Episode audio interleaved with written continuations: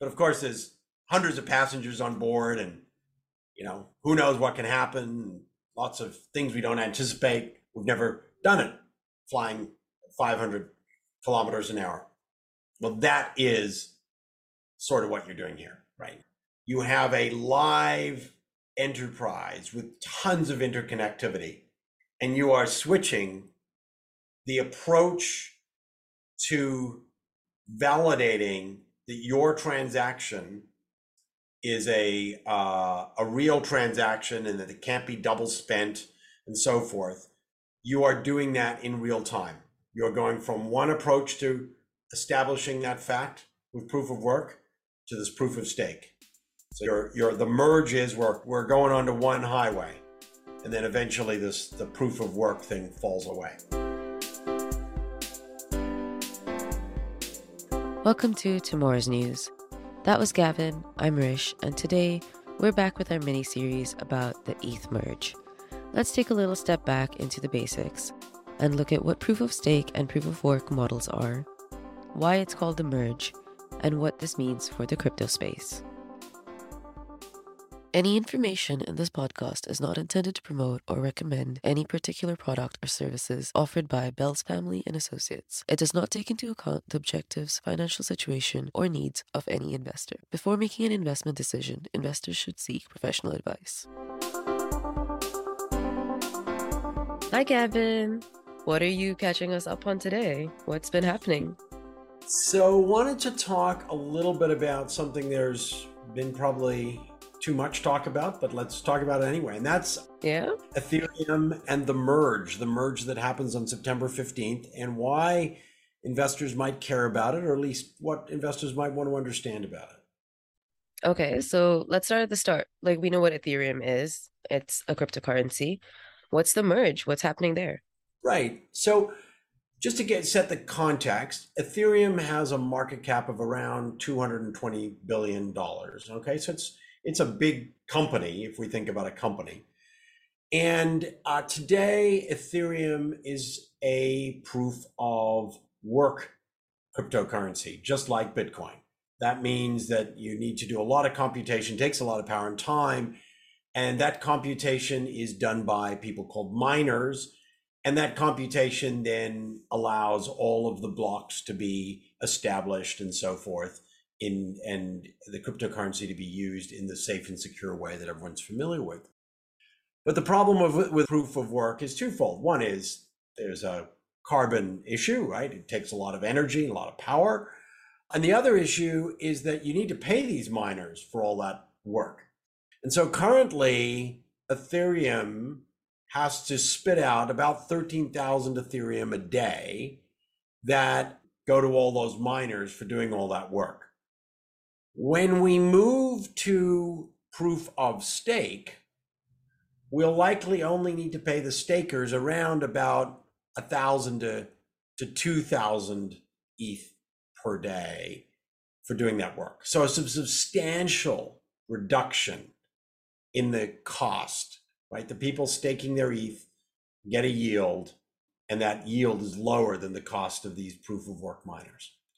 So that's the big concept. Sorry, I have a question. Are the stakers the same as the miners here?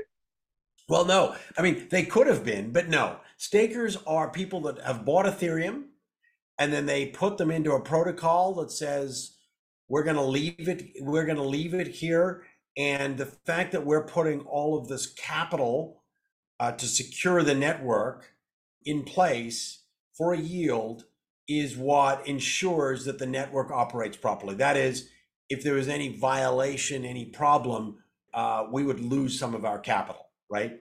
You're securing a network in a similar way that the equity of a bank um, provides the security to investors or to depositors. It's not exactly the same, but it's similar. Cool. So, so that's the first thing. So the first thing is you you radically reduce the cost of the network most people would say that the safety of the network is the same. There's some debate about that, but you know, I think most folks would say the safety of the network is the same. And then there's this other big benefit, which is that amount of the fees that are generated when people use Ethereum are going to be burnt. That means the fees are used to extinguish Ethereum on every transaction. And so the more usage there is, the more transactions, the more Ethereum gets burned.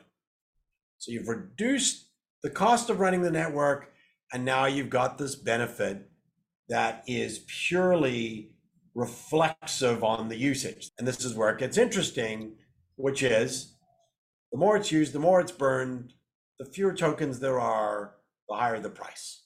The higher the price, the more it's used, the more tokens get burned. And so you see, we go on. Yeah, we also spoke about burning tokens in last week's episode briefly, and that's very interesting in itself.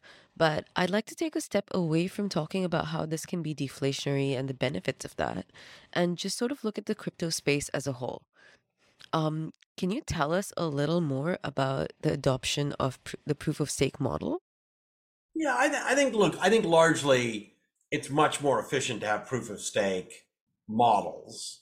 And I would argue that, you know, most cryptocurrencies use a, a, proof of stake model. You know, I think as, as the spaces evolve, people have recognized that it's a more efficient model, not just the environment, but in every regard. So they would argue that um, that's probably the way of the future. Proof of work is a very intensive approach to securing data and it, it has certain benefits. But at the end of the day, I think that the market would argue that Bitcoin kind of gets a special pass, but nobody else, or it's unlikely anybody else would get that same pass. And Bitcoin gets that because of its longevity and, you know, following and so forth. What makes this Ethereum merge very special then? Ah, yeah. Because you said there's also like uncertainty around whether it'll work. And so what's new about this? So imagine you're flying from Sydney to LA, and halfway across the ocean, we say, Well, we got a bit of a problem with one of the engines. We can't land, we're over the ocean, got to get to LA. We're going to send a crew out with this new engine that we've got in the cargo hold to uh, take the other engine off and put this new engine on. Okay. And you say, well, that doesn't even sound possible, but okay. You say, well, have you done it? Well, yeah, we did it in test, right? We tested it. We uh, we either had a smaller plane or we did it on the ground or whatever. We tested it multiple times, and you know we know how to do it. We figured it out. But of course, there's hundreds of passengers on board, and you know who knows what can happen. Lots of things we don't anticipate. We've never done it, flying 500 kilometers an hour. Well, that is sort of what you're doing here, right? You have a live enterprise with tons of interconnectivity, and you are switching the approach to validating that your transaction is a uh, a real transaction and that it can't be double spent and so forth. You are doing that in real time. You're going from one approach to establishing that fact with proof of work to this proof of stake. So your your the merge is we're we're going onto one highway, and then eventually this the proof of work thing falls away. Right. So that's what we're doing. We're merging this these two approaches to the blocks, but we're doing it live. So it's been done like on a smaller scale. It's been done with other cryptocurrencies. It's been, you know, like it's been tested with like a smaller domestic plane, but it hasn't been done on this scale. Correct. It has been done in test nets multiple times. And in fact, in the early stages, even years ago, when they tried to do it, they had lots of problems and they've slowly solved these problems. And the last test net happened in early August that worked perfectly. And you know, they're now sort of they've they've hit all the switches to say, all right, we're ready to go for the merge on September 15th. Now, between now and then, the developers could run into a problem, could see something that's a right because you've kind of got one chance, right? When you open the aircraft door and the folks shimmy out onto the wing, you can't go whoa, whoa, whoa, whoa, right? You gotta like that's your time, right? They got the, the engine, they're out on the wing. It's not too late. Too late at that point to go. Oh, I should have thought of. Yeah. Right. Assuming the merge goes perfectly, there are no hiccups. Do you see any other implications for the cryptocurrency space from it? Well, look, you know, I think it's going to be very difficult. You know, if you're looking at all of the layer ones, which are all of these blockchains that people use to secure assets and, you know, for financial purposes or games or whatever. And and part of the reason that people like to use one network versus another is if they need to own the network token to use it, they want to make sure that that network token is going to be valuable, is going to have some value. And so, to the extent that Ethereum becomes exceptionally valuable because of its um, burn approach, you're going to find that other people, other tokens, other layer ones, other blockchains will need to compete by being similarly valuable, right? Perceived, you know, they'll have to do things that make them shinier for their community because if they're naturally emitting tokens, right? The only way that your price goes up is that there are more buyers than sellers. In theory, with Ethereum, if there's lots of people transacting and even there aren't that many buyers, the price should be stable or, you know, over time increasing. It's obviously it's not linear. But I think that, that it could be that other blockchains need to look at their model and find an approach that makes them deflationary. It's not easy because you need to be able to do a lot of different things at once, right? You need to be able to run your network. Uh, you, you need to be able to build your audience, all of which cost money and money that you generally generate through tokens. To summarize, Ethereum is moving from a proof of work model where miners mine ETH, which has higher carbon emissions and overall costs, to a proof of stake model where stakers provide security in a way that's similar to depositors in a bank.